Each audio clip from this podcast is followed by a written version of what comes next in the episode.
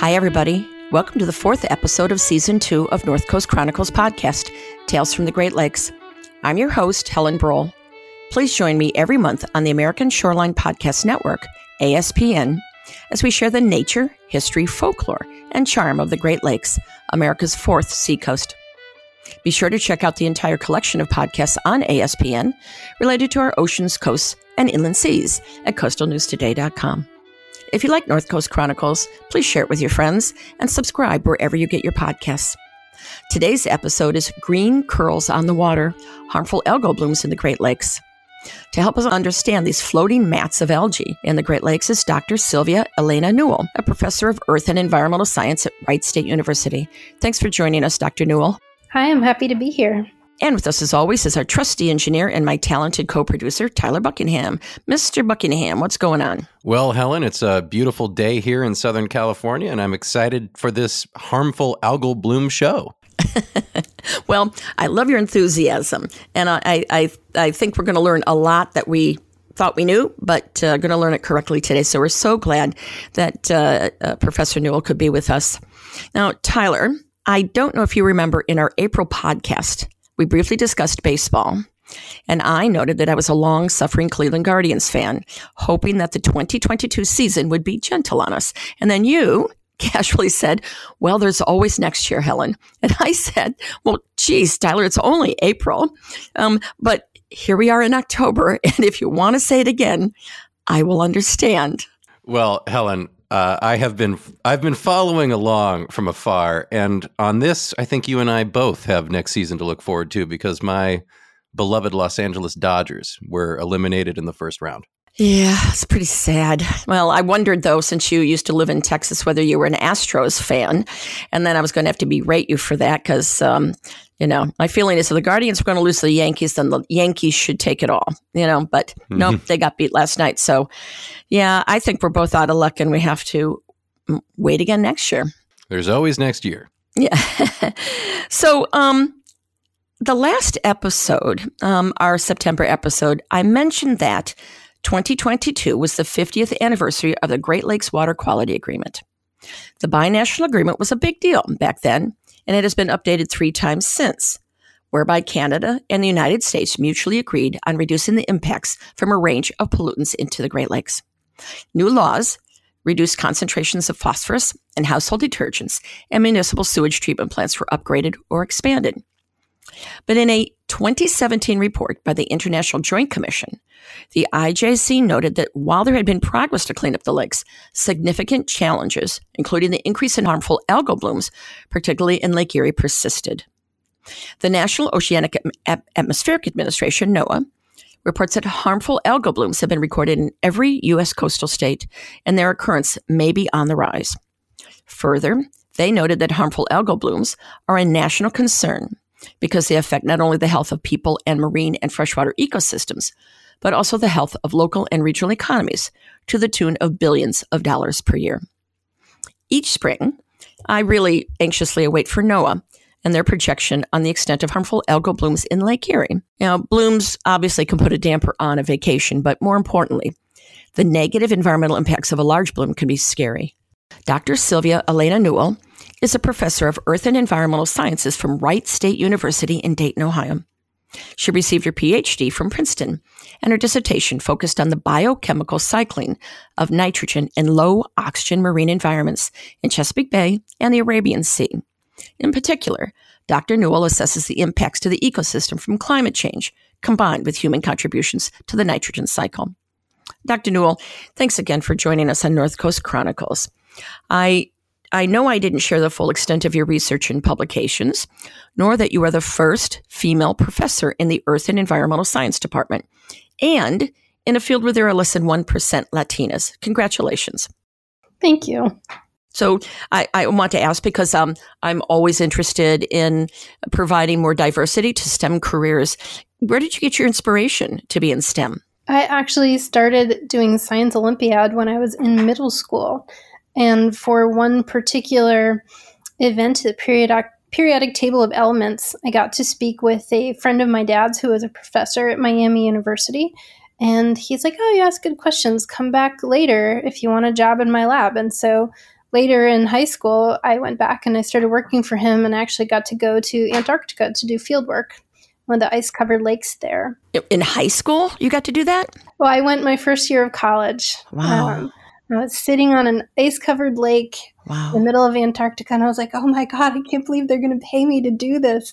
I need to do, you know, something like this so I can keep doing this for the rest of my life. And I have now gotten to do research on several continents. Wow, that's awfully exciting. Um, and Antarctica is just not for the faint of heart because just getting there takes a long, long time. So, congratulations, uh, because it sounds like you have been um, really working towards extraordinary things, and I can't wait to learn more about it. I, would like to ask a, a, simple question because I have had people ask me this, and I kind of wonder myself. I've heard the term red tide, which seems to describe an algal bloom, but are harmful algal blooms and red tides the same thing? A red tide is a kind of harmful algal bloom, and it's one that we typically see on the coast of, say, Florida or the Gulf Coast. It's usually in salty water rather than the blue green algae that we get in fresh water.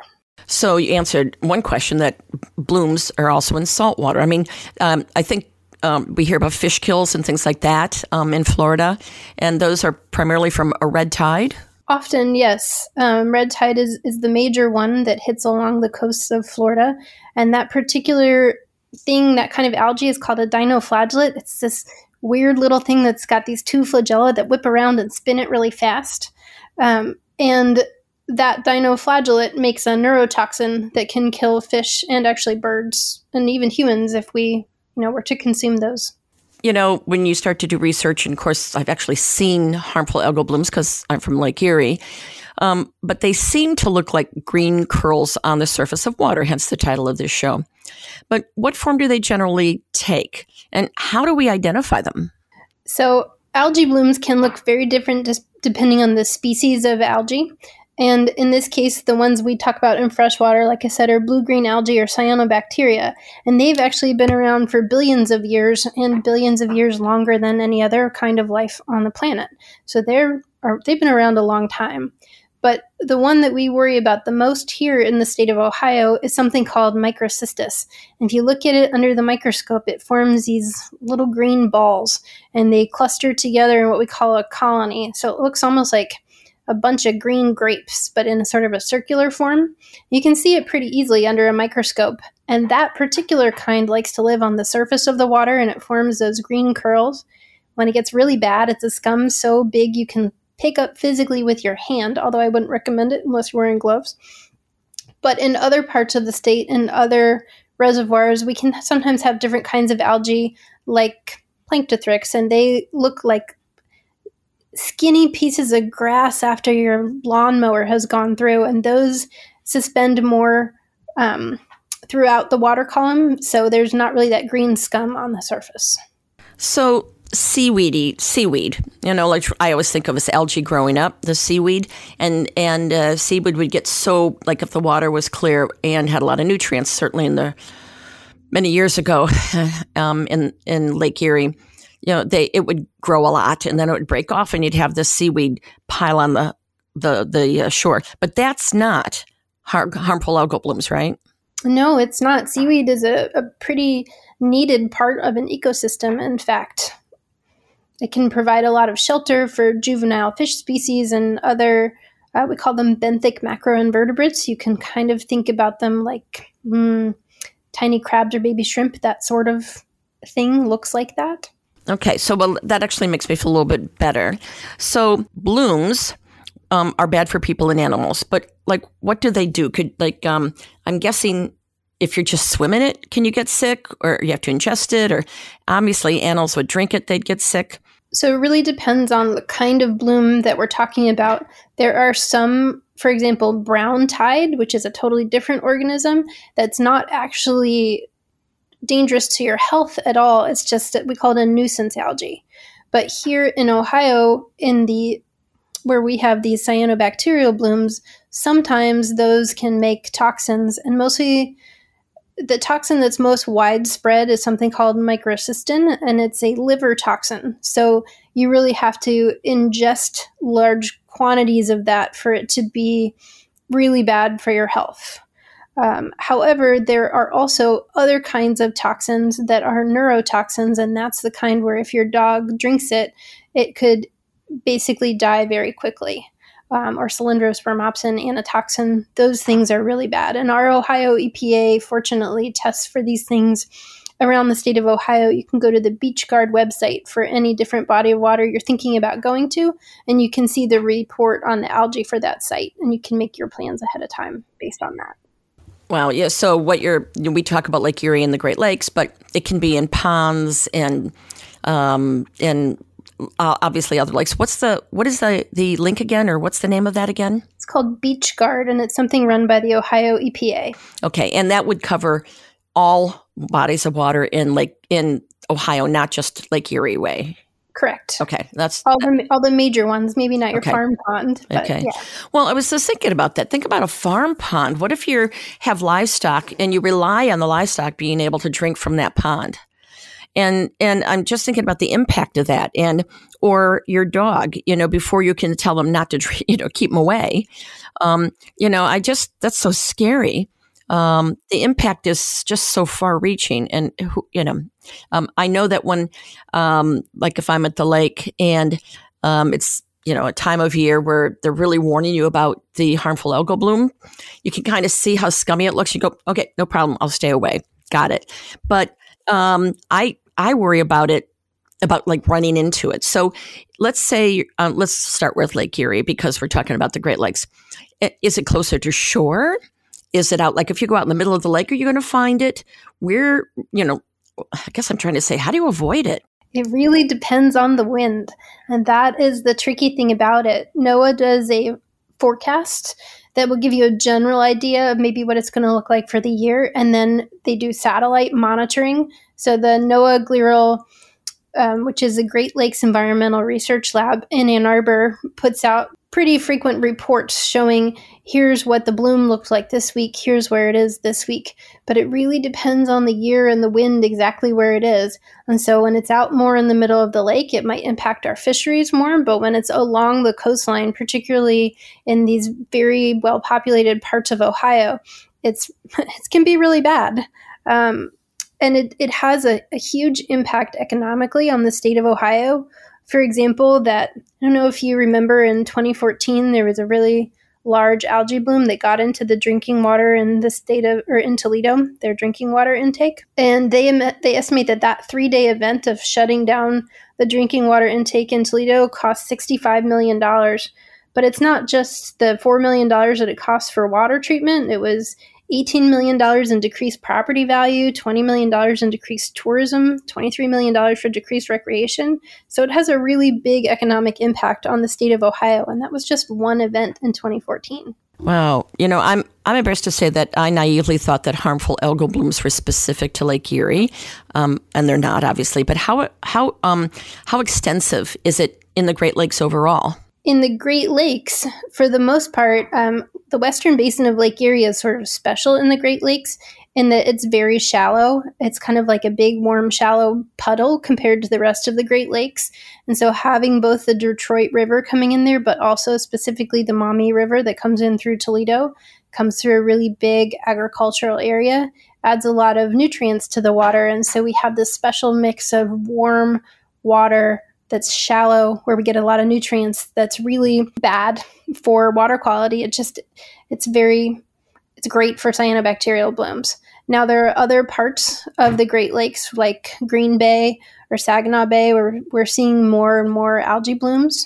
Um, and these are because again you get these in shallow inlets right where you get more nutrients coming in from rivers more sunshine because it's shallower and everything's getting warmer. Is it safe to say that currently you may not see blooms in Lake Superior because it's colder and the bacteria can't grow in that cold water? Or is climate change impacting that? So, traditionally, there have not been much in the way of algae blooms in Lake Superior. However, in the last decade, they've been seen two or three times in shallower coastal areas like the Apostle Islands.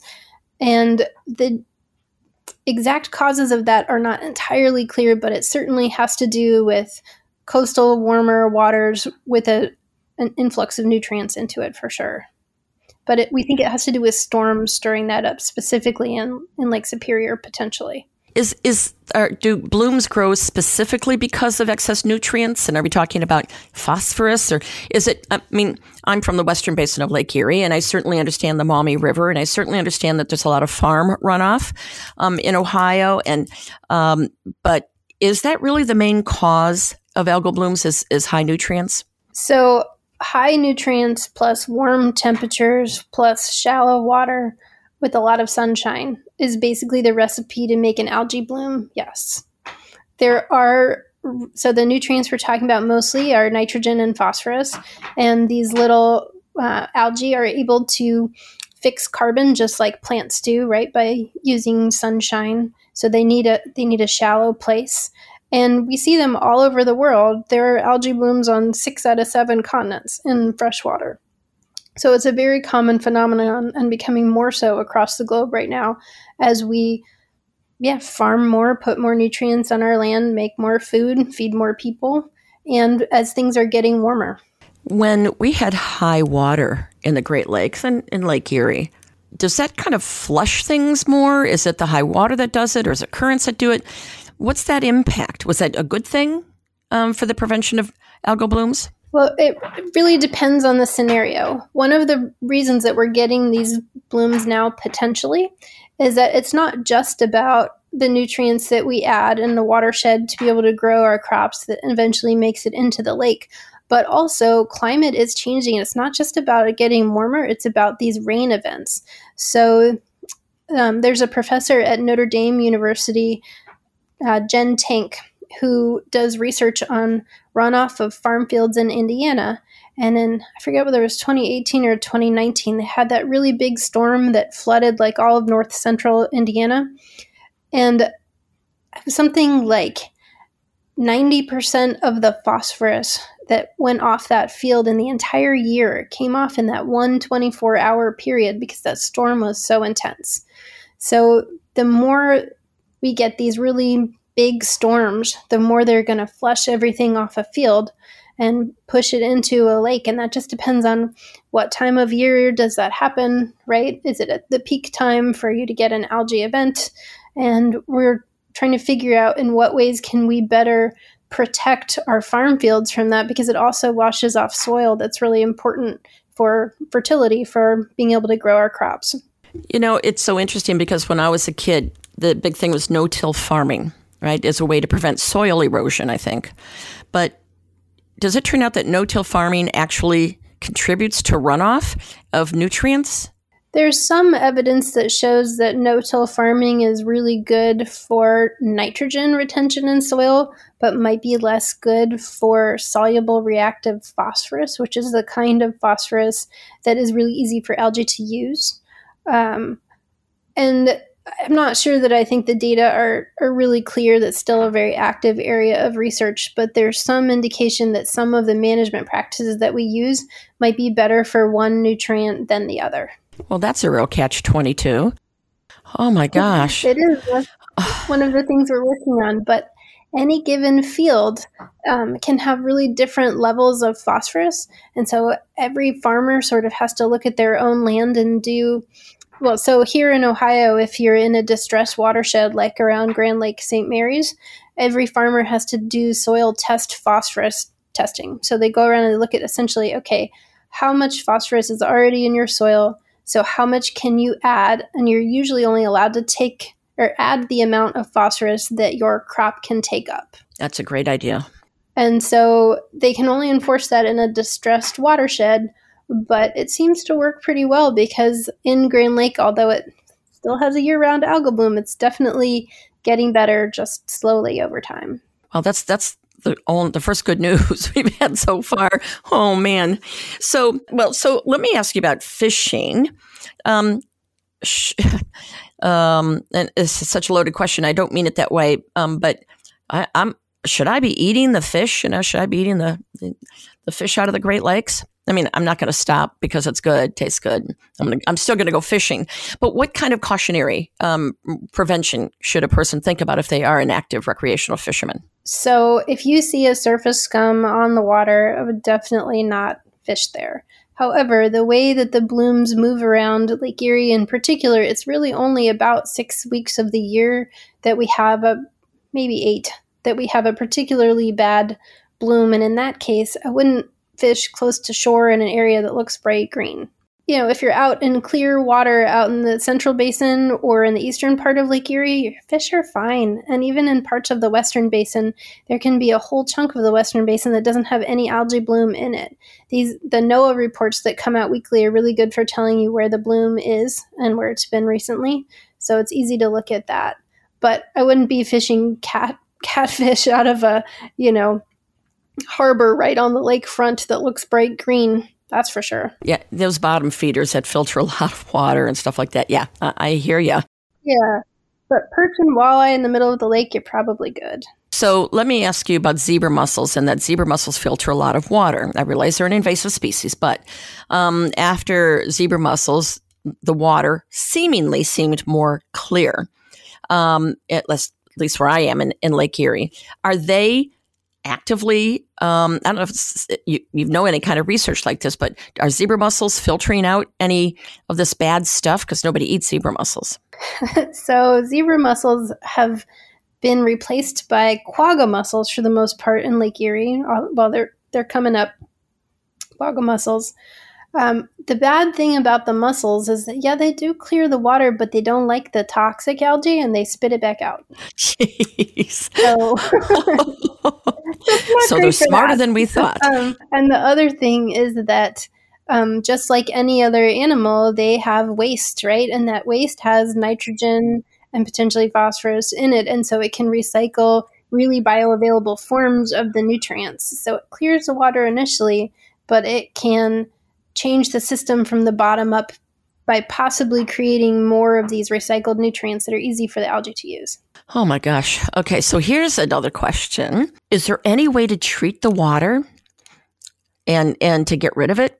Like let's okay, let's say um, you know, you really rely uh, when I was growing up, of course we used water from the lake I think for uh, you'd heat it up and use it. It's kind of crazy now to think about. Uh, we didn't drink it, um, but because um, we had a well for that.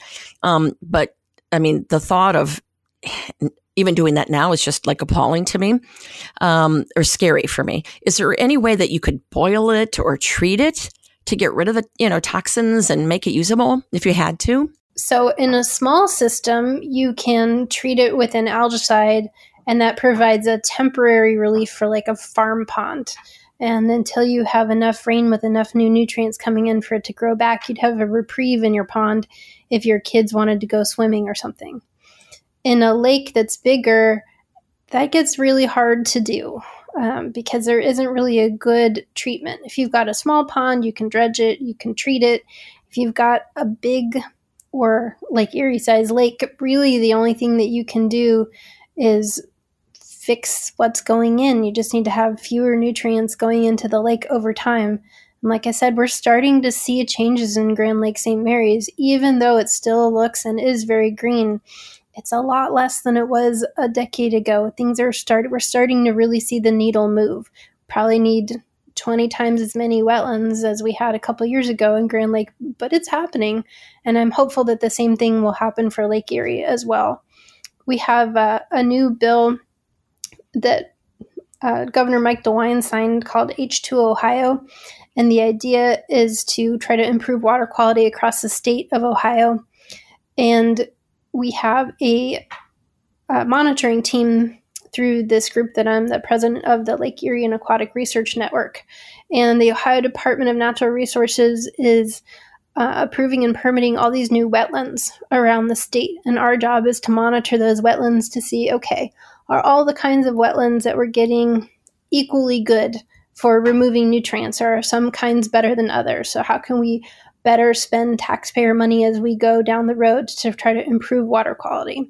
But we've got 120 something wetlands already in the past two years. So, we're really we're really moving the needle. It's just a slow process over time.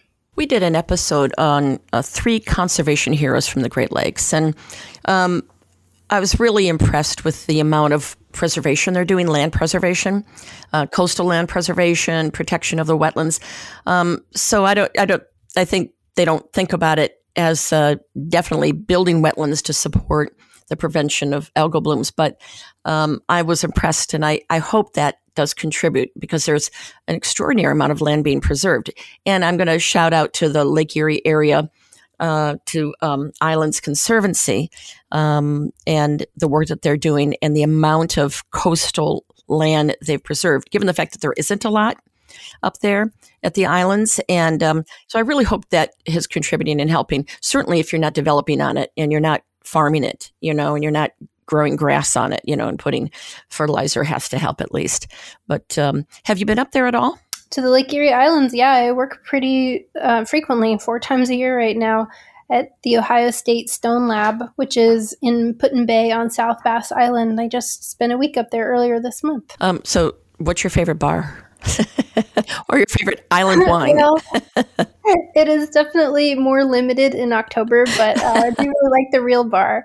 I kind of like October though, with fewer people and the beautiful colors. Oh my gosh, it was just gorgeous this month. Yeah, I, I only spent one winter there, but if uh, you know, it's gotten to the point where you really can't wait to go in September and October uh, mm-hmm. certainly because there's mm-hmm. less people, but it's so beautiful. I have to admit, it's funny, the Reel bar, and, and that's R E E L, folks, for Reel bar, like in a fishing reel. And uh, yeah, that's a good little bar that used to be a, a place called Tony's um, for 100 years and then they sold it off and now it's the Reel bar but tony's was the place to go where you you know 50 cent uh, draft but uh, those days are gone but it's still a, well, okay. I'm, I'm, I think I've seen a 50 cent draft in a long time. Well i'm not saying there were big drafts but uh, at the same time it was a classic classic place. So um, doctor tell me a little bit more about the lake erie and aquatic research network. Well, it's a consortium of researchers across the state of Ohio, both academic and also um, can be government agencies, other people who are anyone doing research on watersheds really within the state of Ohio. And it's really cool because we try to share resources across researchers. So if you're someone you know new starting in the game and someone else has um, a network or equipment or ship time that might be helpful to you. trying to promote the careers of new researchers, which is I I appreciated that when it was my turn. So. Um, you know, it's nice to be able to pay it forward. But we also, our executive director, Chris Winslow, who's also the Ohio Sea Grant director, tries to stay, you know, in touch with what's going on in the um, Ohio government. And that's how we ended up doing the monitoring for this lake, I mean, for the H2 Ohio program. And so, you know, we're trying to make sure that research in the state of Ohio meets the needs of the people in the state of Ohio. Oh, that sounds really great. Um, I, I, think combining resources is super important, you know, because there just aren't unlimited, you know, resources, meaning money, people, you know. Um, so I'm, I'm glad that you're working together. To what extent is the research network um, looking at harmful algal blooms? Well, there are a lot of us who are working on this problem because it is so widespread in the state of Ohio. And so it's naturally one thing that a lot of people pull around, but it turns out that HABs are really just one, you know, indicator of water quality. And we have a lot of people working on that problem from many different angles, from looking at fish communities and bird communities that live in wetlands, um, to uh, benthic macroinvertebrates to wetland plants. So there are a lot of people looking at the problem from a lot of different angles. Yeah, I can imagine. But um, well, thank you for being president of the network. It says a lot about your your career and your reputation that they uh, they are glad to have you be the leader. Um, so, uh, this is there even anything that the average person can do to help prevent algal blooms? Are there just some pointers? It feels so big um, and if you if you've ever been on, I know you've been on the Maumee River in Toledo, and it's so um, uh, turbid, right? You can't. It's just got so much sediment. It's coming in, and that just seems overwhelming. But literally, can the average person make a difference? Well, like we talked about, mussels are one invasive species that may actually be promoting the kind of harmful algal bloom that we currently have the biggest problem with in Ohio. And so there are a lot of um, programs targeted at reducing invasive species, the, the Clean Marina program. So if you're a person who has a boat, really making sure that you rinse off your boat before you move it from one water body to another, oddly enough, probably would help the algae bloom problem, trying to prevent those mussels from getting in new places that recycle nutrients that are easy for algae to use. But the other main things are to just make sure that your state representatives know that you know you care about this issue and there are places where we're looking at it at a smaller scale too like the city of toledo and the issues surrounding water quality in the city of toledo are a very local issue so you know who you support and how you vote and um, really matter at the city level in a lot of the communities along the great lakes is there after lake erie what Great Lake seems to be having the greatest issues? Oh, like what what lake are you now watching more closely? I'd say Green Bay tends to have the the second biggest set of issues probably across the Great Lakes, but like I said, the western basin of Lake Erie really is unique across the Great Lakes, where it's the biggest, shallowest, flattest puddle area that we have in the Great Lakes. Well, let me ask you about your Chesapeake Bay work. Um, um, and I spent a lot of time in Washington, D.C., and had time around the Chesapeake Bay, which is so beautiful. What's going on there with al- algal blooms? The Chesapeake Bay has definitely gotten better in the last couple of decades. There's a, um, it's called a report card for Chesapeake Bay, and it shows it looks at a lot of different water quality parameters um, and then gives an overall grade. It's something they've been trying to do for Lake Erie as well, although it has some has pluses and minuses. But um, overall, the Chesapeake Bay has been getting better. A quick Google shows me that in 2021, Chesapeake Bay watershed scored a 56% or a C plus but that's a lot better than it was a couple decades ago. So um, it's it's making progress slowly. It, Chesapeake Bay is a really different system than what we have in the Great Lakes, though, because it is an, an estuary and it's you know saltwater partially, especially towards the mouth of the bay, and then it gets more and more brackish or sort of mixed going into freshwater all the way up at the top of the bay. So it's a really different um, it's a really different kind of system than the problems that we have. And a lot of it is from excess nutrients from farming but especially chicken farms around the the watershed um,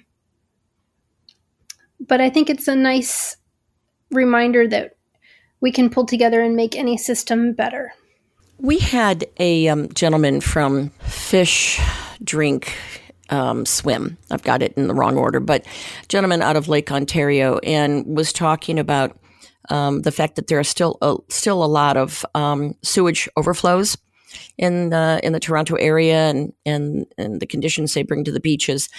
Do you happen to have a sense on the extent to which either bad septic systems or sewage treatment plants are contributing to the problem in the Great Lakes? So, this may not be a great question for the podcast, although I'm happy to answer it in that um, Lake Ontario is still doing pretty well. And so, yes, there are septic systems there, but it doesn't seem to be terribly impacting the water quality in Lake Ontario.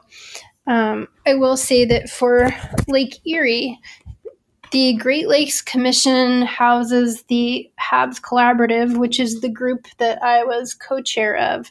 And we put together a couple of white papers showing the sources of phosphorus and nitrogen going into Lake into Lake Erie, and I think it's a pretty clear.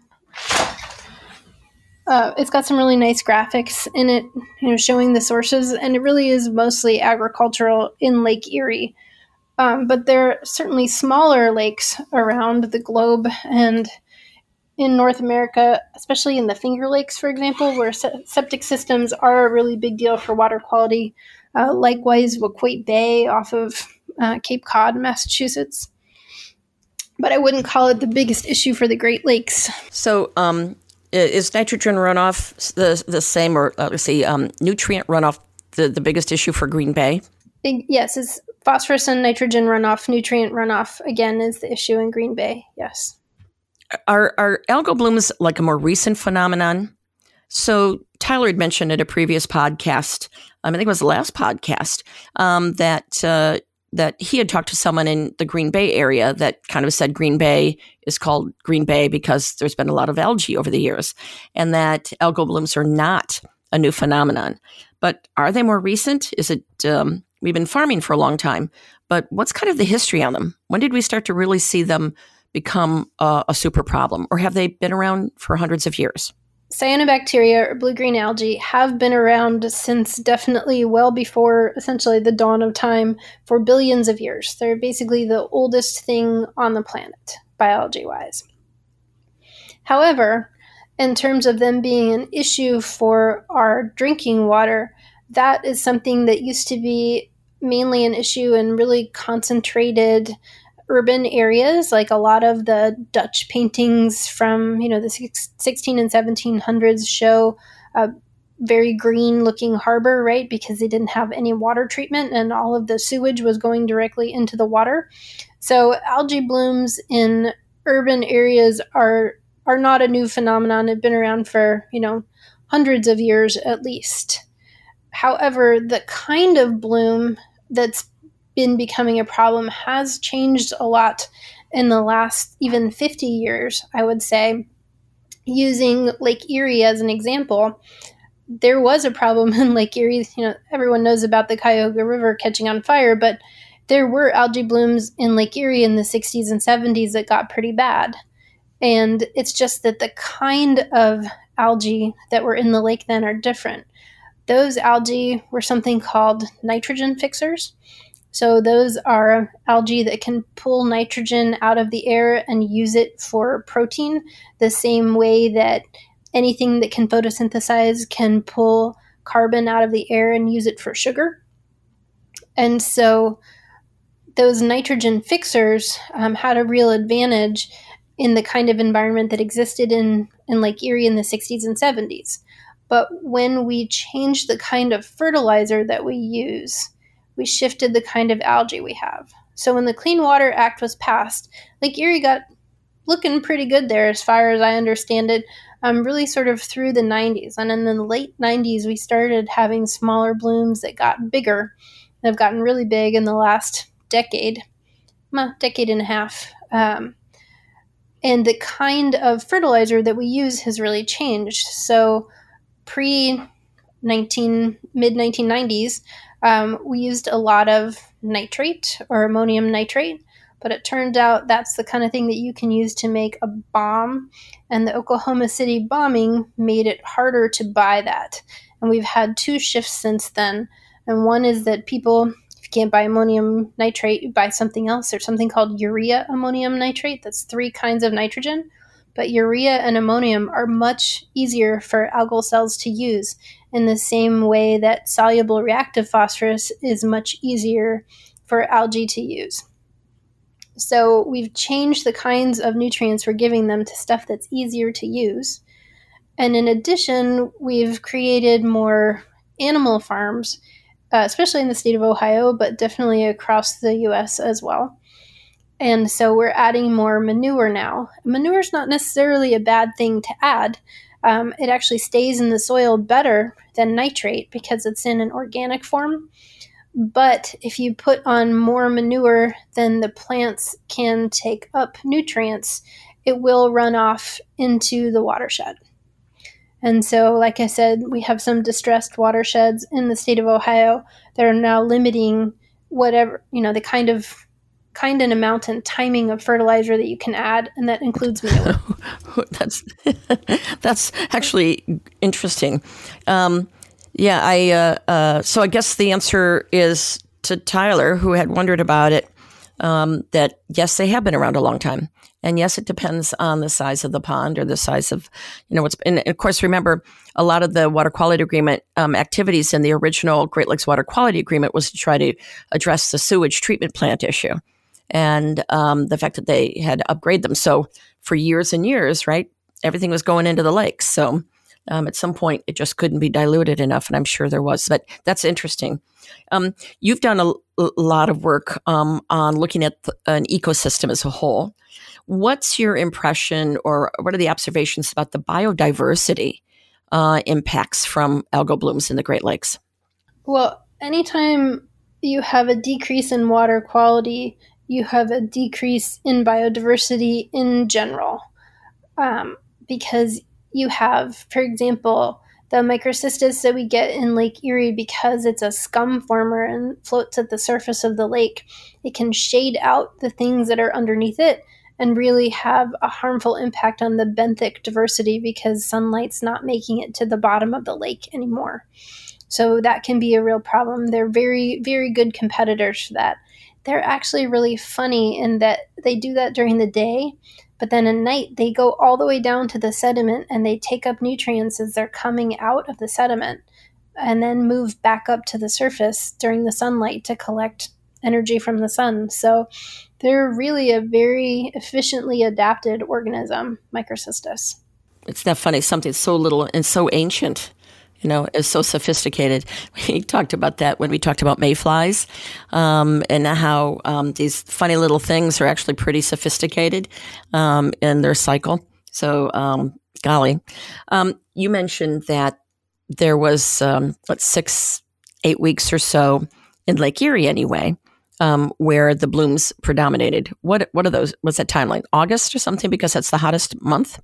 Yeah, August is usually the worst. It, it, tends to hit sort of in the middle of July and go through about the middle of September. Sometimes it goes a little longer, even into October. Sometimes it starts a little sooner, but for the most part, it's sort of end of July through middle of September. But it varies a lot from year to year, and it varies a lot spatially depending on the wind that year.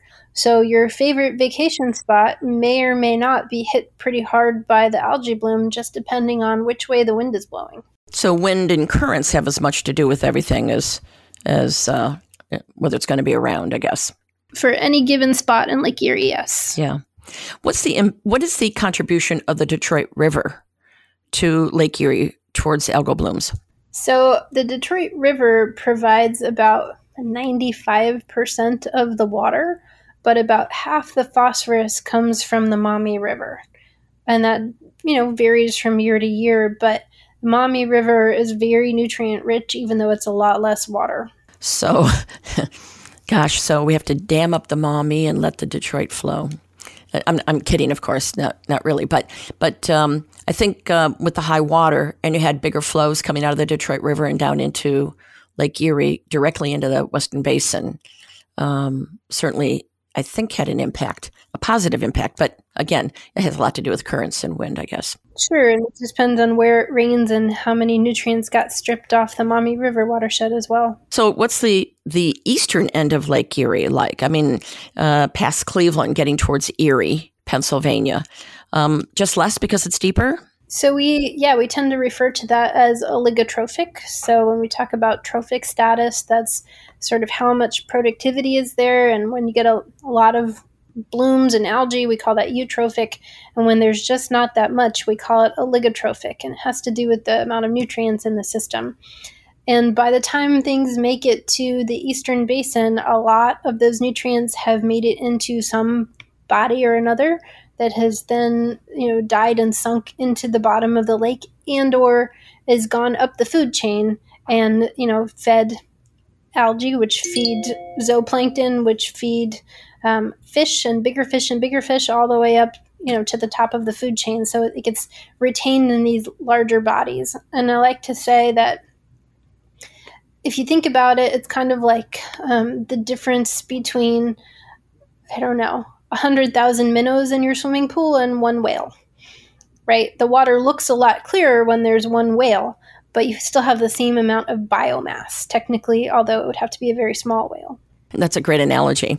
Um, so, um, yes, I mean the food chain, and the we talked about earlier about the uh, benthic feeders, you know, and um, catfish and things like that, and uh, um, but um, it's been a long time since I I I um, kept a catfish. I'll tell you that. Um, one, because they're very hard to, to, take off the hook. And when my husband and I would go fishing and he'd catch a catfish, he'd literally say, Here, you handle it. And I'm going like, oh, Wait a minute. I don't know why you think I can handle a catfish any better than you can. Well, actually, I could, but that's beside the point.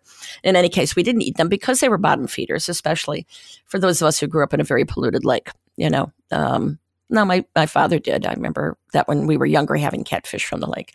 But but certainly, I don't know anybody who does now. Um, the the um, International Joint Commission uh, is an international body, obviously, uh, Canada, U.S., and they regulate waters uh, in the Great Lakes. As you know, water quantity uh, flows through down into uh, through Chicago, down south. They regulate that, um, and they they I think are required to report on the state of the lakes periodically. Um, what's your impression of the like what upcoming priorities will there be coming out of IJC? So I just helped to run a workshop uh, funded by the IJC that was for the upcoming, we call it CSMI. It's a cooperative science monitoring initiative that's run by the, the Great Lakes EPA office. And they do one lake a year for five years and then keep going, right? So every Great Lake has its own CSMI year. And so we were talking about the priorities for Lake Erie for the upcoming year.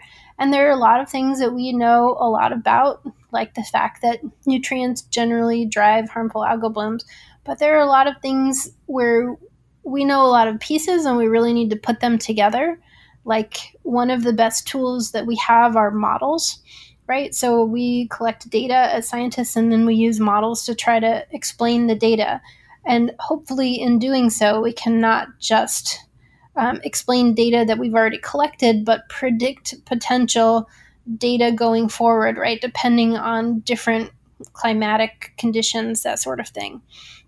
And so, one of the things that we've been talking about is the need to connect models across all these levels so that you could ask a question saying, okay, if I reduce this kind of nitrogen by this much, how would that impact you know, not only what made it to the lake, but the benthic organisms and as well as the algae bloom, and then how does that translate up trophic levels to impact fish populations, etc.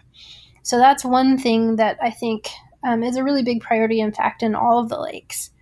Another priority that we've been talking about is the need for understanding what's happening in the winter. So, for the most part, we mostly sample when the weather's nice enough to go out on a boat, right? And only icebreaker ships go out in the winter. And so we've started a, a group across the Great Lakes led by uh, Teddy Ozersky at University of Minnesota. And it's a coordinated effort to sample across all the Great Lakes at least once in the winter. We actually go out and like cut a hole in the ice and sample the water underneath it because we want to ask questions about things like how are phytoplankton and zooplankton communities changing underwater? These are the things that are the base of the food chain. So, um, phytoplankton, algae are kind of phytoplankton, but there's also bigger kinds of phytoplankton, something called diatoms. They're really beautiful, actually. The Victorians used to arrange them under microscopes for fun. Um, they're just lovely. You should Google them. And those diatoms can make all the things that we really value in fish you know, your omega 3 fatty acids and your DHAAs, that kind of thing, that those get made by diatoms and then they move up the food chain into fish. And so we want to make sure that they're doing okay in the spring and that the um, extent and thickness of ice, for example, in the winter or years that we don't have ice, we want to know how that is impacting the diatom population, for example, and then how that might impact fish health up the line.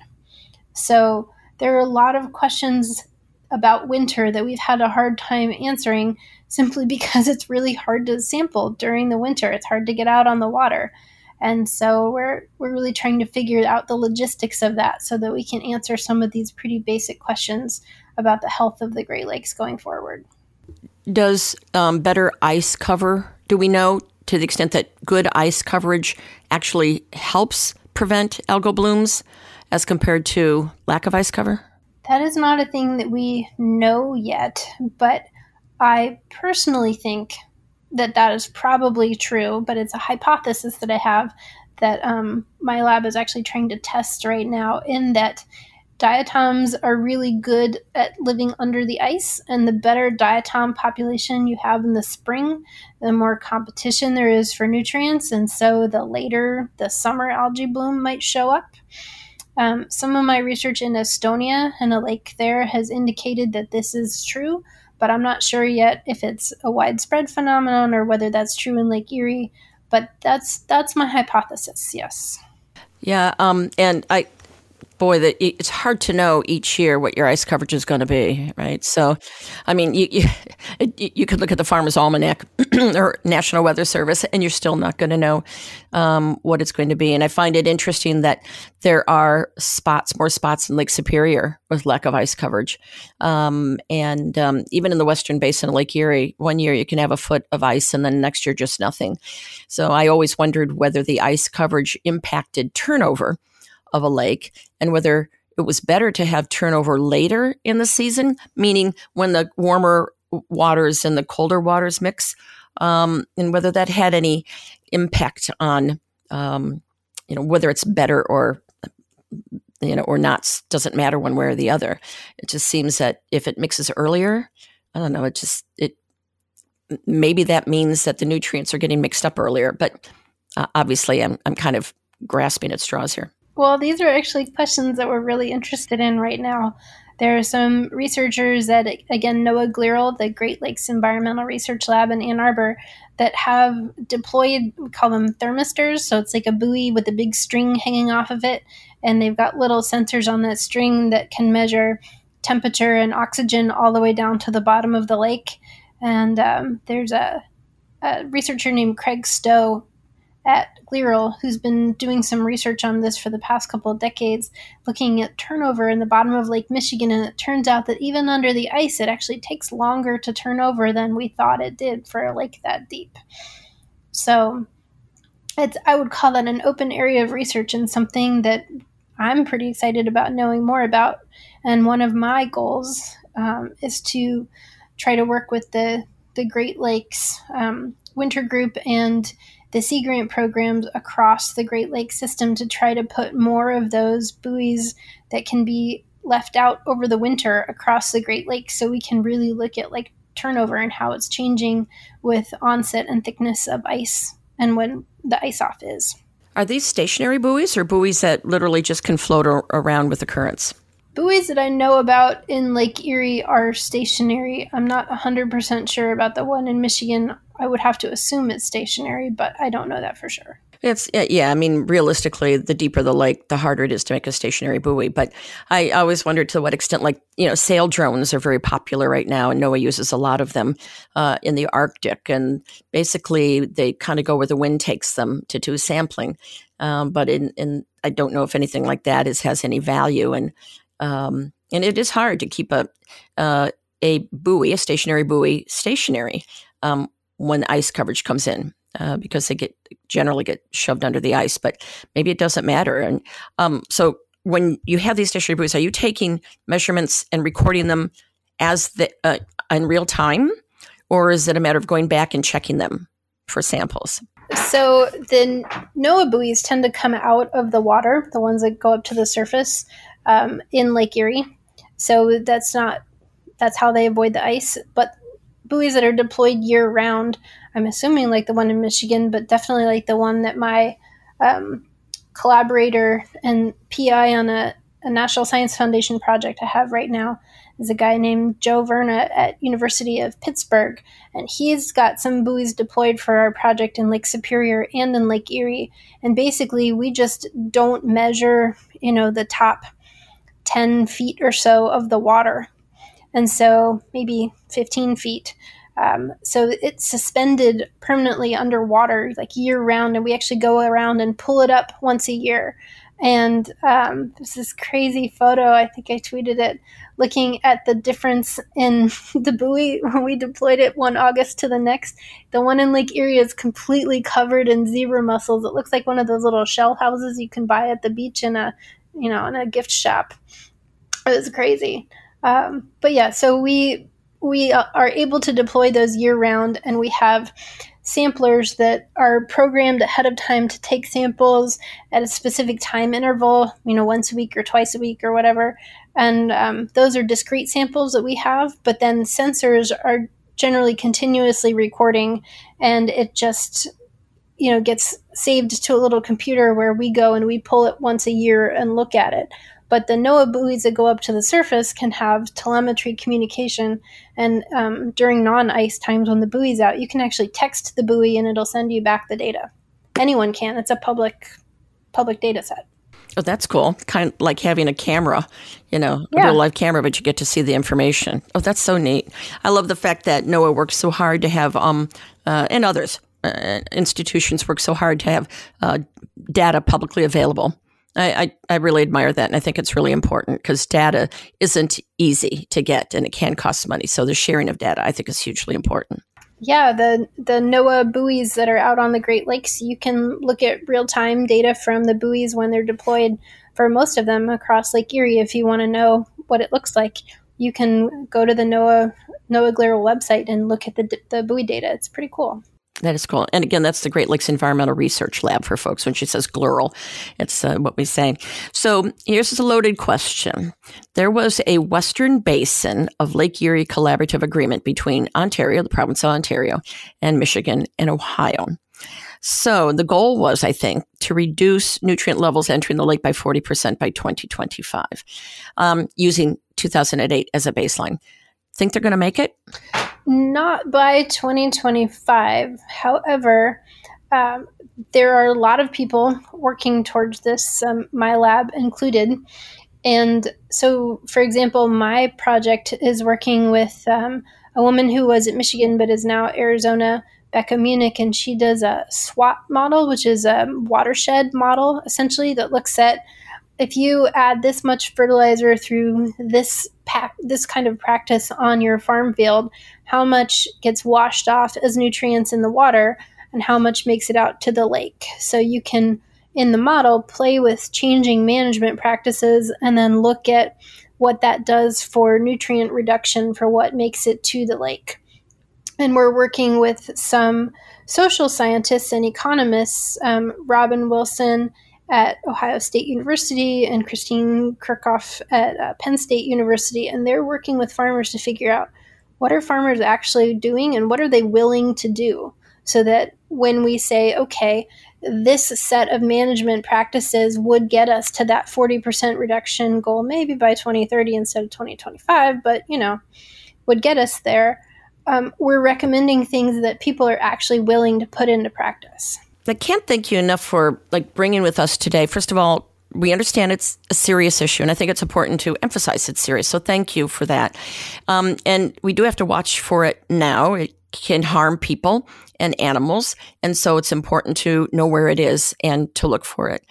But I'm also just blown away by the extraordinary research that's going on, your research and the collaborations you have with other folks, and the many you know researchers you talked about um, throughout the lakes and, and the world um, to try to address it. So that I find really encouraging. And um, and then we have H2 Ohio, which I love.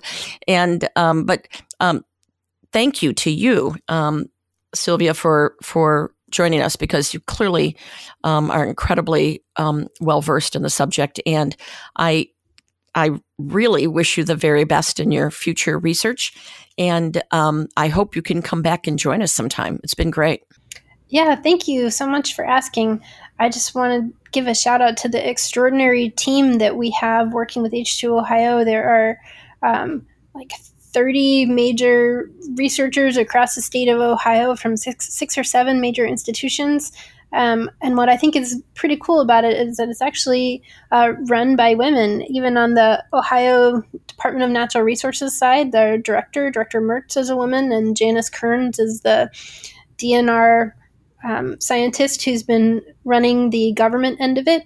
And then the all of us doing the monitoring, um, Lauren Kinsman Costello is a professor at Kent State University, and she's the one wrangling cats for us. So it's been really an honor to work with this team, and I'm really excited to see what kind of impact um, putting together this many wetlands in the state of Ohio can have on our water quality.